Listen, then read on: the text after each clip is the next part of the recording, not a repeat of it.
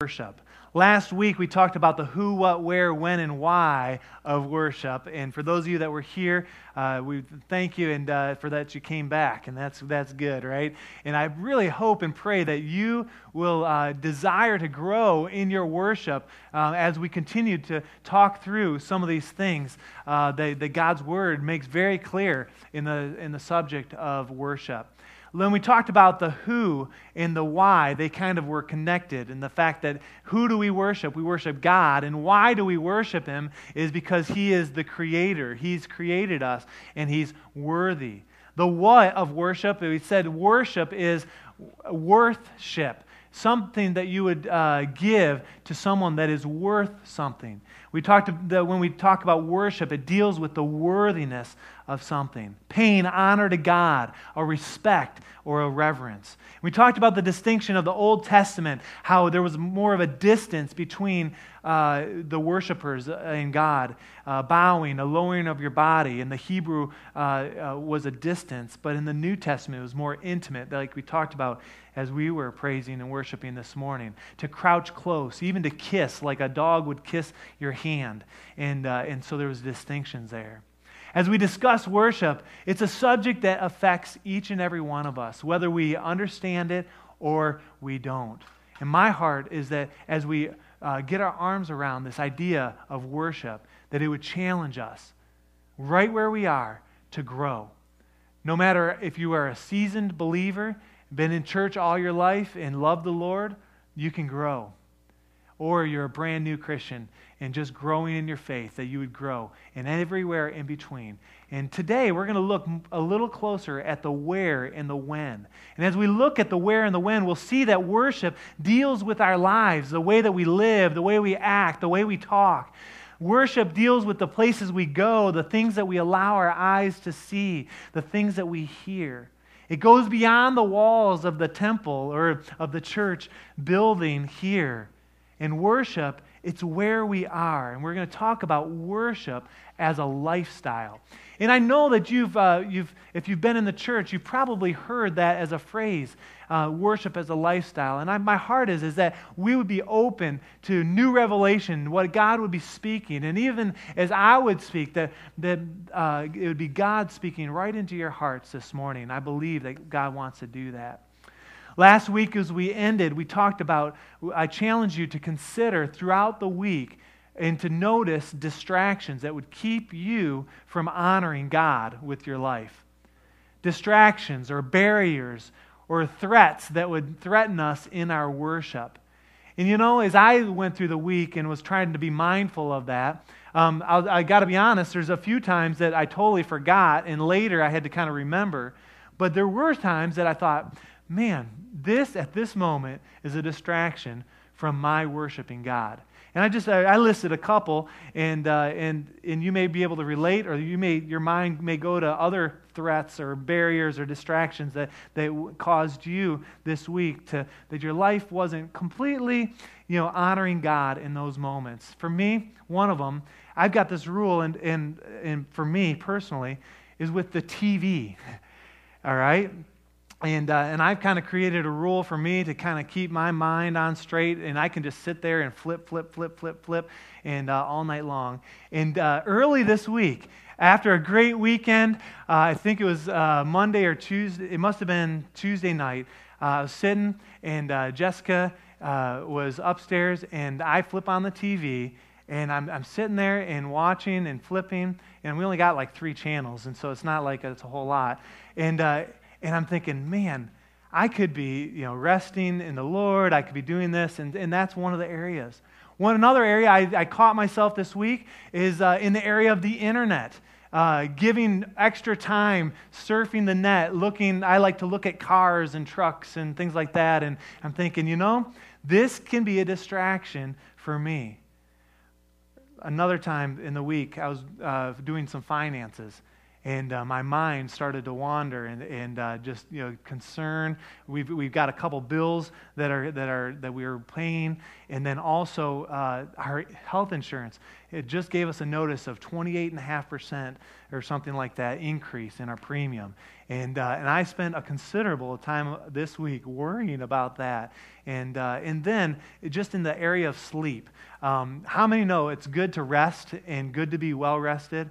And when we don't rest well, it's easy to, to allow Satan to kind of get in and kind of mess with our minds, or at least for me. And, uh, and so sleep. And, and I, I am an early, I like to go to bed early and because I like to get up early uh, most of the time. And uh, I found myself a couple days this week staying up later, especially the one night I was watching TV, and uh, it's like, man, how, how can I do this? And if I'm not careful, I know that I can become my own worst enemy when it comes to worship. And I don't know if you can relate, if there's things in your life that are distractions, that, will, that where your priority uh, at moments is not to honor God or to, to, uh, to keep God at the forefront. And uh, I know I certainly have those times. And then one, one last thing I, I just jotted down here.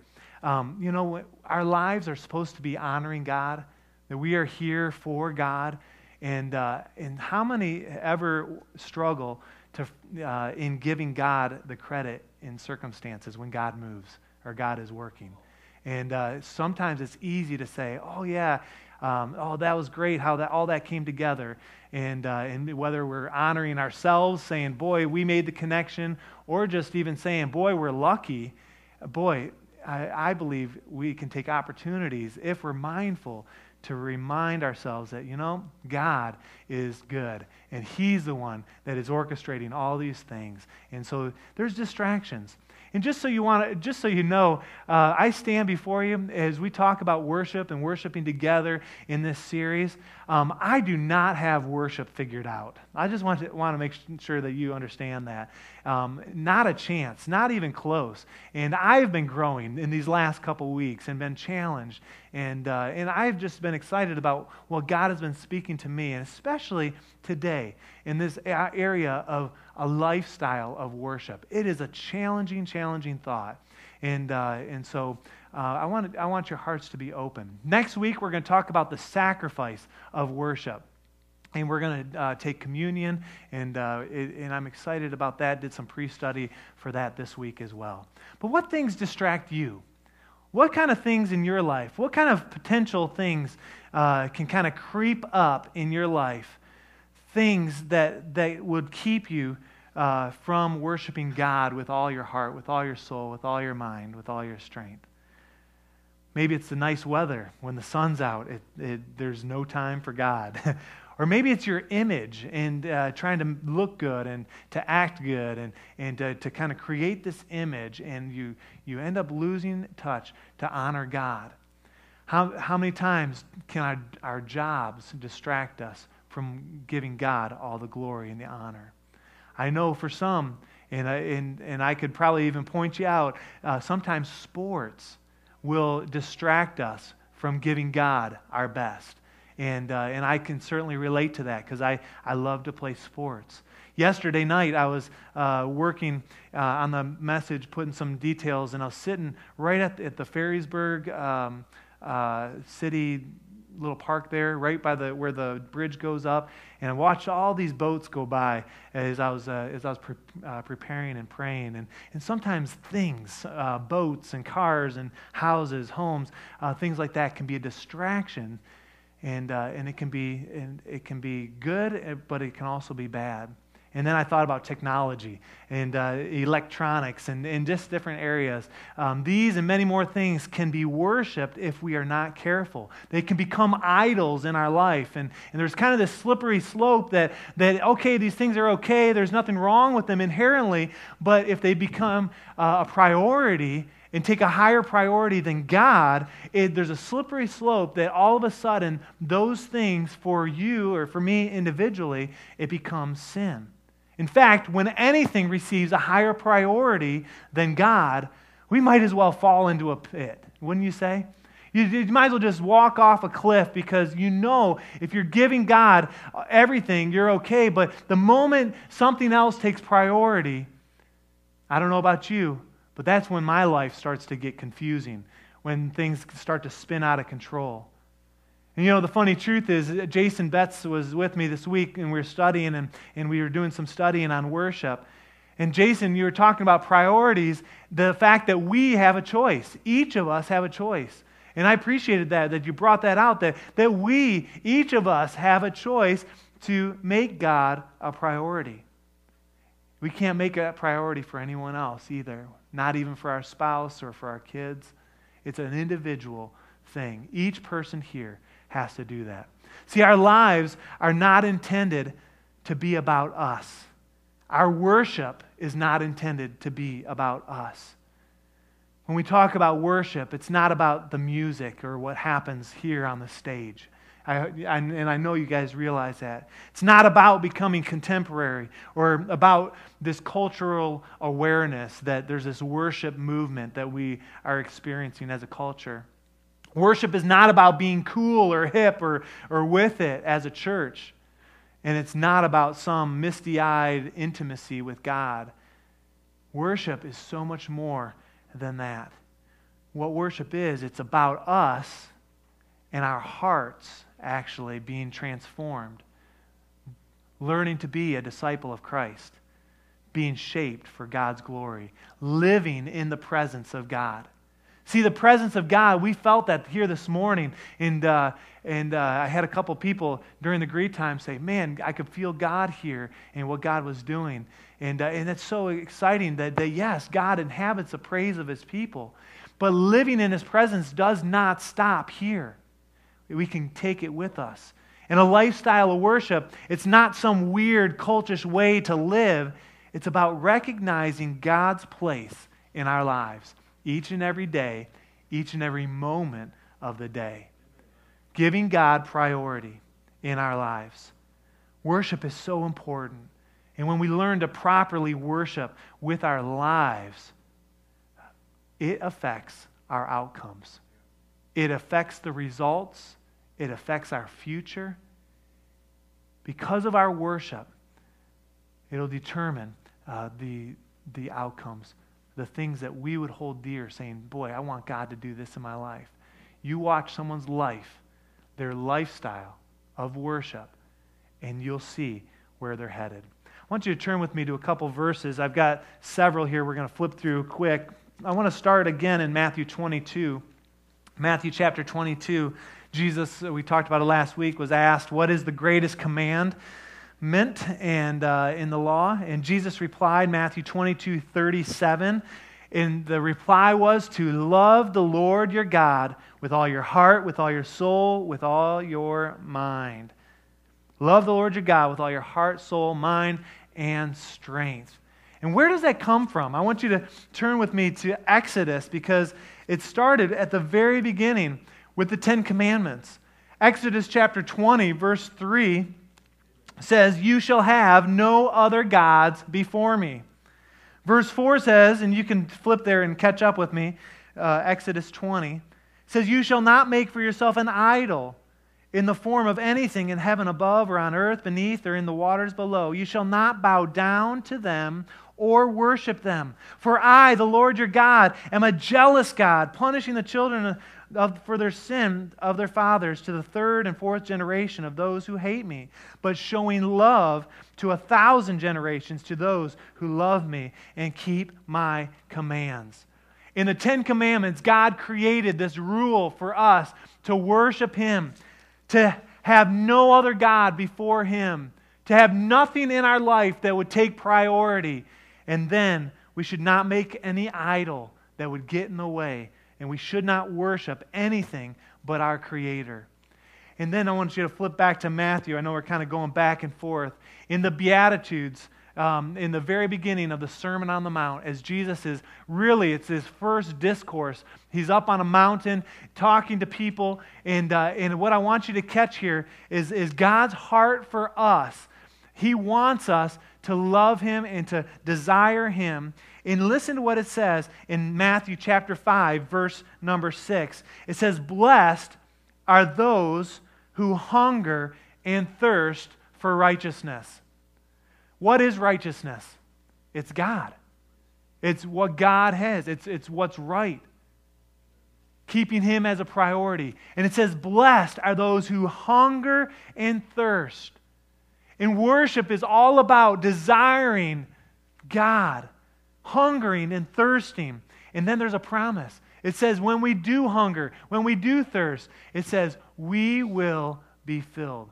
Blessed are those who hunger and thirst for righteousness, for they will be filled. My heart for us is that, that we would be filled as we hunger, as we thirst for all that God has for us. Now, let me ask you a question. Who in Scripture modeled worship perhaps better than anyone else? Who had a heart after God, who was concerned with pleasing God with his life? Who understood the fact that he could not escape God's presence? Who in, the, in Scripture talks about having a proper fear of the Lord? And who, maybe perhaps better than anyone else, practiced the presence of God? Who would you think of if you were thinking about a lifestyle of worship? What character in the Bible would, would come to mind? And there may be several, but just, just yell out a couple. Jesus. I heard David. Well, I was thinking David. So whoever said that, good job. David.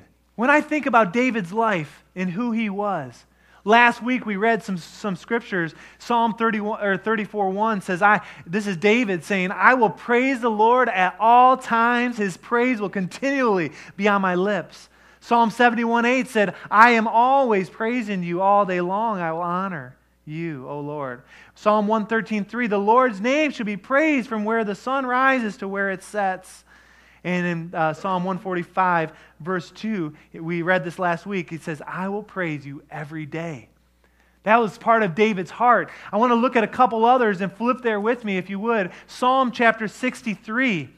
Psalm 63, we see uh, David's heart again in a nonstop worship, in a desiring, a hungering, and thirsting. Psalm 63, verse 1 says this It says, Oh God, you are my God. Earnestly I seek you. My soul thirsts for you. My body longs for you in a dry and weary land where there is no water. I want you just to imagine David in a situation spiritually where he was dry and where there was, he was living in a weary land. And he says, Man, I hunger. I thirst for you. My body longs for you. And just consider, man, what is your life like? Do you hunger and thirst for God with everything within you?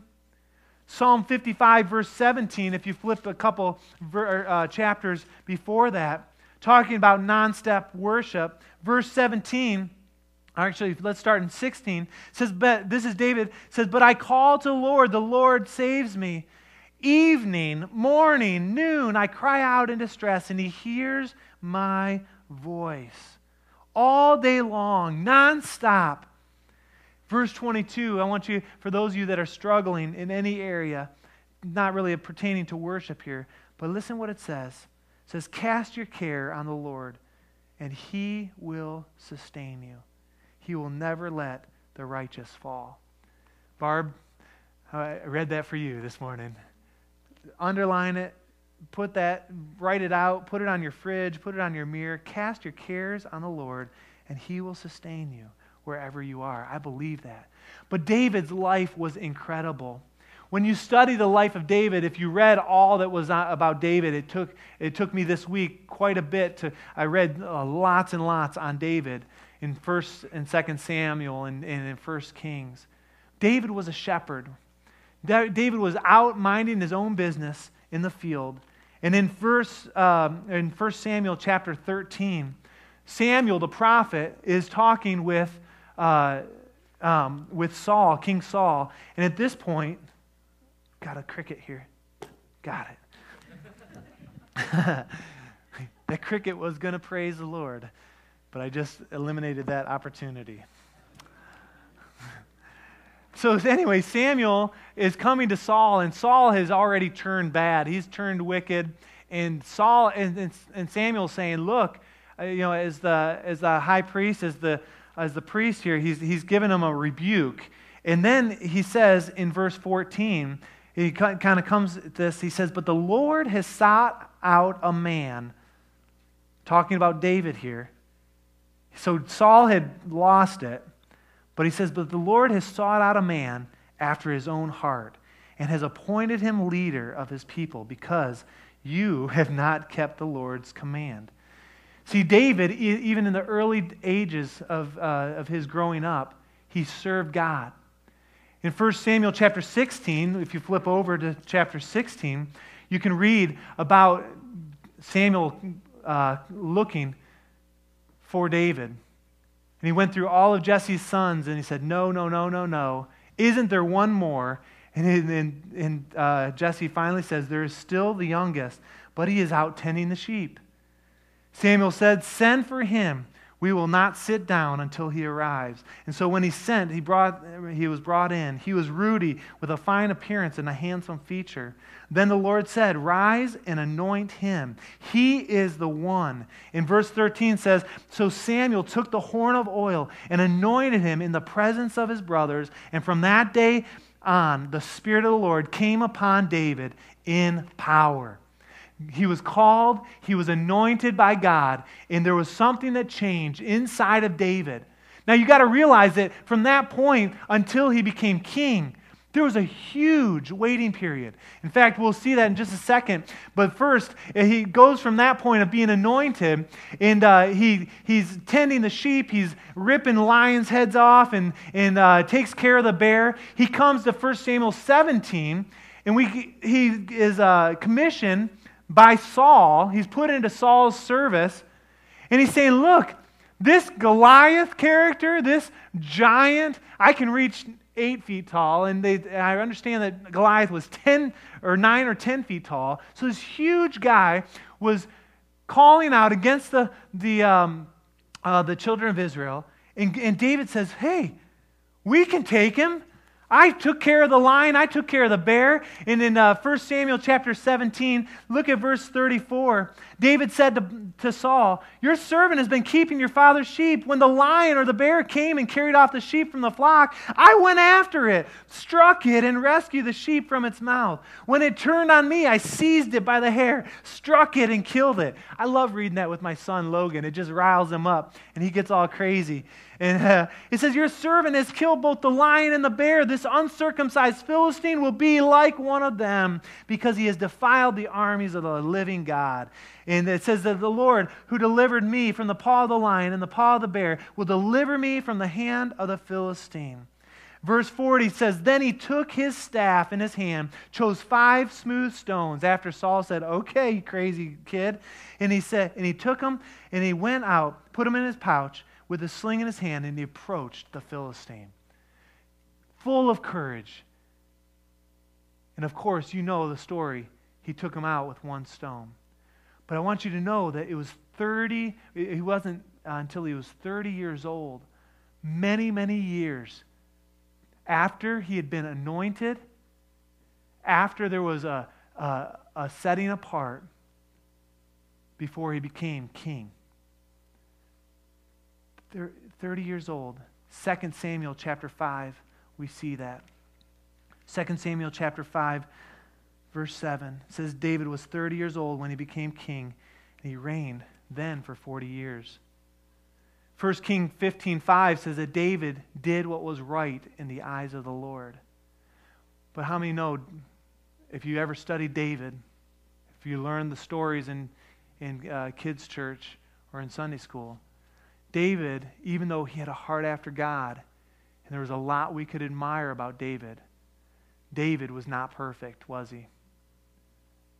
David, he slipped in 1 Samuel, I'm sorry, in 2 Samuel chapter 11, in 2 Samuel chapter 12. And his eyes caught him, uh, and he ended up uh, having an affair, basically, and then killing a man because of that to hide it. And Nathan, another prophet, came and, and confronted him. And what's interesting is that in that moment, David had really a choice. David could have denied it or just, you know, blown it off. After all, he was king. But instead, David humbled himself. And if you turn to uh, Psalm chapter 51, one of my favorite Psalms um, that I, I love to read, Psalm 51. We won't take the time to read the whole thing. But in Psalm 51 is his confession after Nathan, the prophet, came and said, Hey, you're the man that has done all these evil things. But if you read, it says, Have mercy on me, O God, according to your unfailing love. Verse 10 says, Create in me a clean heart, a pure heart, O God, and renew a steadfast spirit within me. Don't cast me from your presence. Restore to me the joy of my salvation. And what I want you to see is that David, as a heart, having a heart of worship, when he did sin, he wasn't prideful and he wasn't, um, he didn't try to hide it at that point when he was confronted. He humbled himself. And God continued to use him after that. See, David modeled a life of worship. He honored God with his life. But just like David, there are pitfalls, things that can slip up in our lives or show up if we're not careful. Because Satan is equally attacking each of us as he attacked David and gave David that opportunity to fall. One of the things, one of the pitfalls, it can be just us, our selfishness. In fact, I read this week, it says the trouble with a self made man is that he worships his creator. Isn't that interesting? And it speaks to some humanism there. But ourselves, we can let ourselves get in the way of our worship. We can let our family get in the way of our worship either by the influence or the non biblical structure or respect issues, control issues, or we can allow our family past hold us back from what God would have us. How about pitfalls like possessions, homes, cars, clothes, different conveniences? These things can become idols in a hurry, in a heartbeat, if we're not careful. Power and money certainly can become pitfalls. Our occupation can be, and even recreation, athletics, and hobbies if we're not careful. And just like David, we can slip and we can fall. And when I say we, I mean we, all of us. None of us are exempt from that. None of us uh, can be guarded unless we are daily guarding our own hearts. But like David, we need to welcome God into our days to have a relationship with Him, not a religion. We're not talking about uh, just following, going through the motions. We're talking about having a relationship.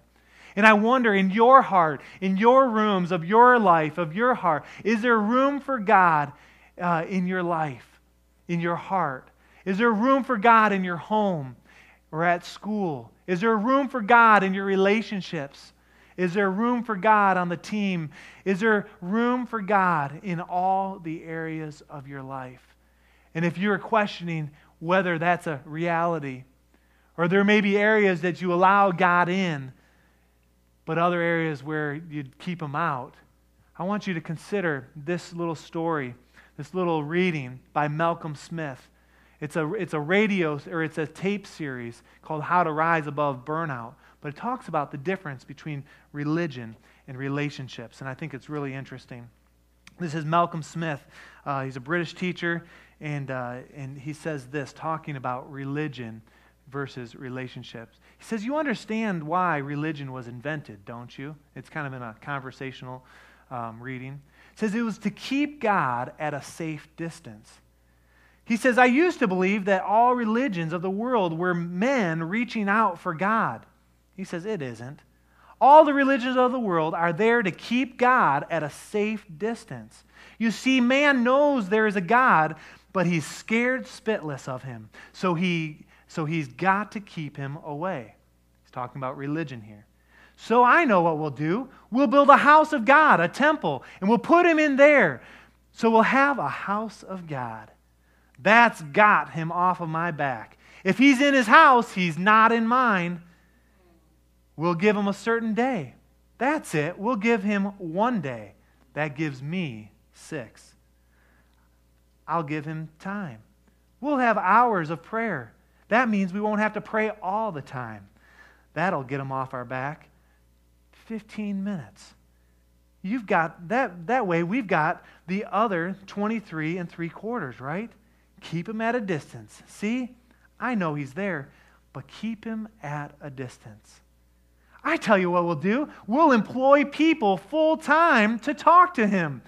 Then I don't have to, you see? Religion. All religion is like that. I'm not joking. Religion keeps God at arm's length from man. And now religion is uneasy. Why? Because the God they're supposed to re- represent has really turned up among them.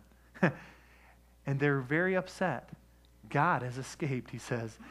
He's got out of the house and he's walking among them, and he doesn't fit all what they thought he was like. I read that because although it's kind of silly to think that we would put God in a box like that or we'd create, you know, a house and but how many times do our actions speak to just that thing? That we would allow God in certain areas, but in other areas, in all the areas of our life, we put up barriers and restrictions. Remember, guys, if anything becomes a priority over God, we're going to fall. Deuteronomy 6, 4, and 5 talks about loving the Lord your God with all your heart, soul, mind, and strength. Deuteronomy, it's one of my favorite things when I was a kids pastor to read says, Hear, O Israel, the Lord is one. Deuteronomy 6, verse 5 says, Love the Lord your God with all your heart, your soul, with all your strength. These commands I give to you today are to be upon your hearts. Impress them on your children. Talk about them when you sit at home and when you walk along the road and when you lie down and when you get up. What he's talking about here is a lifestyle of honoring God. He says, talk about them when you sit at home, when you walk along the road, when you lie down, when you get up. I just read that. Tie them as symbols on your hands and bind them on your foreheads. Write them on the door frames of your house and your gates. You cannot take it too seriously. Honoring God with your life, having Him as a priority, is of utmost importance. So, how about you today? What kind of results, what kind of outcomes are you getting in your life? Maybe on the outside it looks like things are okay. You got a nice facade, but on the inside you're weak and you're shallow on the inside. Maybe your life has just been one hard situation after the next. Maybe there's pain in your life. Maybe there's sickness. Maybe there's relationships that are at their wits' end. Maybe work is out of control. Do you believe that your worship your lifestyle of worship will determine your outcome in life? Do you believe that in your marriage, husbands and wives? That your lifestyle of honoring God first in your marriage, that that would make a difference? Do you believe as you raise your kids that your lifestyle of worship will impact your kids? It'll impact at work or at school, every relationship. And I'm not saying that this is easy to honor God in all the areas of our lives. But is God getting the priority in your life? Or are idols, sin, creeping in, taking priority? Are there distractions keeping you from living a lifestyle of worship? Are you hungry like David was? Hungering and thirsting after righteousness? Is God getting the priority in your life seriously? At the beginning of church, if you're here before we started worship, there was a song. It's called Life Song by Casting Crowns. We played it during the greeting time, and we'll play it at the end of the service here in just a few moments. But it speaks to our life being a song. That if, if they were to put words and music to your song or to your life, what would it sing? What would it look like? What would it sound like? It's a challenging thought about living your life to honor God. You say, well, Pastor Ben, why is this so important? Is it really that important? And I would say it's absolutely important for three critical reasons. The first thing goes back to the who and the why of worship. It's our connection with God, connecting with God. Because God deserves our worship. He created us. But not only does He deserve it, He desires it from each of us. And so it's critical that we would learn to honor God with our lives. The second piece kind of goes to that last part, connecting with the world. I think it's very important because we are being watched. Each and every one of you are being watched. People notice everything our thoughts, our actions, our words, the things we say, the things we do, how we treat our kids, how we treat our wife. People are watching. How we treat our enemies. How many know the way you treat your enemies uh, is, is important? How we spend our money, and the list could go on. See, a lifestyle of worship will be our best evangelistic tool our example, our lives as believers, doing the best we can, living for God, honoring God in all areas. That is contagious. That is evangelism at its best. If you want to reach your neighbors, live a lifestyle of worship. If you want to reach your kids that are unsaved, live a lifestyle of worship. If you want to reach your parents, I promise you, as they see consistency in your life, they will notice the lifestyle of worship that is being created. And so that connecting with the world is huge. So not only connecting with God, connecting with the world, but I believe as we worship together, as our heart is to worship together as a body of believer, together that one, we can acknowledge God day by day. But I believe as we grow close to God, it allows us to grow closer to each other.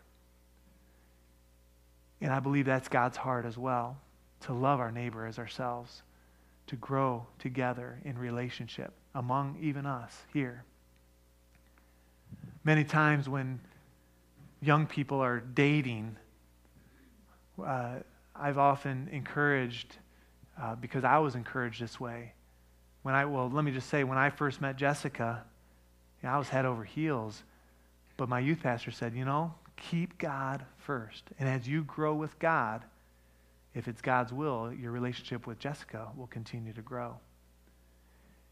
And as we, as a body of believers, continue to grow in the Lord, keeping that first priority, our relationships with other believers will grow and we'll challenge each other and we'll stretch each other. And I believe that's God's heart. And God wants that for us to live, each and every one of us, to be living a lifestyle of worship. Do you believe that? Is it easy? Is it worth it? Absolutely. This morning, I want you to turn back with me to Psalm chapter 51. And I want you to consider your life this morning and where you are in your life walk with the Lord. And this morning, you may be here in a situation where you've never had a relationship with Jesus. And today, I want to say, is your day of salvation. That God, He is wooing you, He's calling you, wanting to have that relationship. And in just a moment, we'll give you an opportunity to respond. But perhaps more of us may be in the situation that David was in, kind of heaped in your sin, caught in the act of adultery, caught in murder. And my question is, is how are you going to respond when you're caught or when you realize, man, I'm living wrong. I gotta, I gotta change. No one here may know what you're dealing with, what you're struggling with. But God does. And God wants every part of you. And if there are areas in your life that are keeping you from serving God completely, listen to David's words. Psalm 51. He says, Have mercy on me, O God, according to your unfailing love, according to your great compassion blot out my transgressions. Wash away my iniquity and cleanse me from my sin. For I know my transgressions, and my sin is always before me. Against you, you only have I sinned and done what is evil in your sight, so that you are proved right when you speak and justified when you judge. Surely I was sinful at birth, sinful from the time my mother conceived me. Surely you desire truth in the innermost parts. Verse 7 Cleanse me with hyssop, and I will be clean. Wash me, and I will be whiter than snow. Let me hear joy and gladness. Let the bones you have crushed rejoice. Hide your face from my sins and blot out my iniquity. Create in me a pure heart, O God, and renew a steadfast spirit within me. Do not cast from me or cast me from your presence or take your Holy Spirit from me. Restore unto me the joy of my of your salvation and grant me a willing spirit to sustain me. You can read the next uh, five or six or seven verses there on your own. But this morning, if you are here and there's sin, there's idols, pitfalls, if there are barriers that have kept you from giving God everything in your life, I want to challenge you this morning to give it open, or give it to the Lord, to open those areas and let God do a work in your life. And come before the Lord like David did, humbly, in confession. Don't cast me from your presence or take your Holy Spirit, but restore to me the joy of your salvation. With everyone's head bowed and eyes closed this morning, this morning I want to pray for those that would find themselves where David was at that moment in his life. You may be at, this, at a similar moment, wanting to serve God, wanting to love God but there's idols, there's sin, there's temptation, there's other things, relationships that are not godly. And like David, if you're here and you say, Lord, renew a right spirit in me this morning, if that's your heart, I'm not going to call you. We're not even going to have you come forward this morning, but just as a sign saying, God, help me Renew a right spirit in me. I want you just to slip up your hand right where you are. Yeah. Amen. Who else? Sure.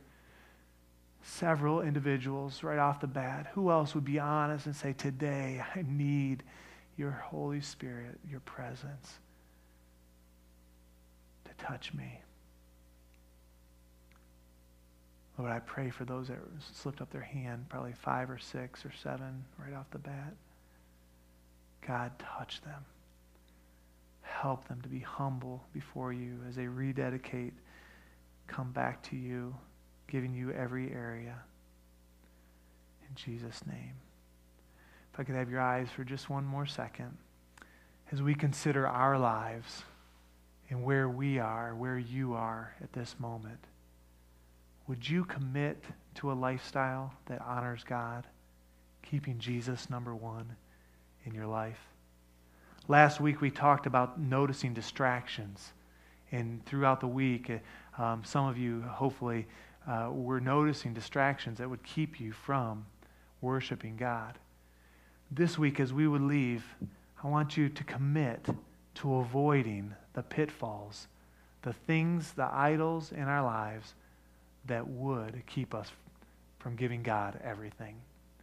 And as we come next week, to worship the Lord together. I believe if we've done that together, committing our ways to the Lord, committing to a lifestyle of worship, I believe that there's going to be an anticipation in worship that's going to be powerful. And I'm excited for that. We're going to talk about the sacrifice of worship, and we're going to take communion. And, and I, I, I just want to encourage you to, to tell someone, to bring someone, because I believe God is going to touch us next week. But before we leave this morning, I want us to listen to this song. And I wish we uh, would have uh, had some forethought, Amy, to have you do an interpretive dance. That would be cool. But, but listen to the words of the song, and really at any time after I say amen, you can turn on the CD, um, and uh, at any time you can be dismissed and, and have a great week. And, uh, but, uh, but I just want you to be thinking, being mindful that your life, people are watching people are wondering, how are you going to react in this situation or that? Let me pray. Lord, thanks for all that you do. Lord, you are a good God. Lord, we honor you today. We worship you with our lives. And God, we want to take our worship beyond this moment, and we want to take it outside of these walls, and we want to create our lives to be a lifestyle of worship to you. God, I pray that that would be a reality in each of our hearts and each of our lives. And God will give you all the praise and all the glory. In Jesus' name, amen.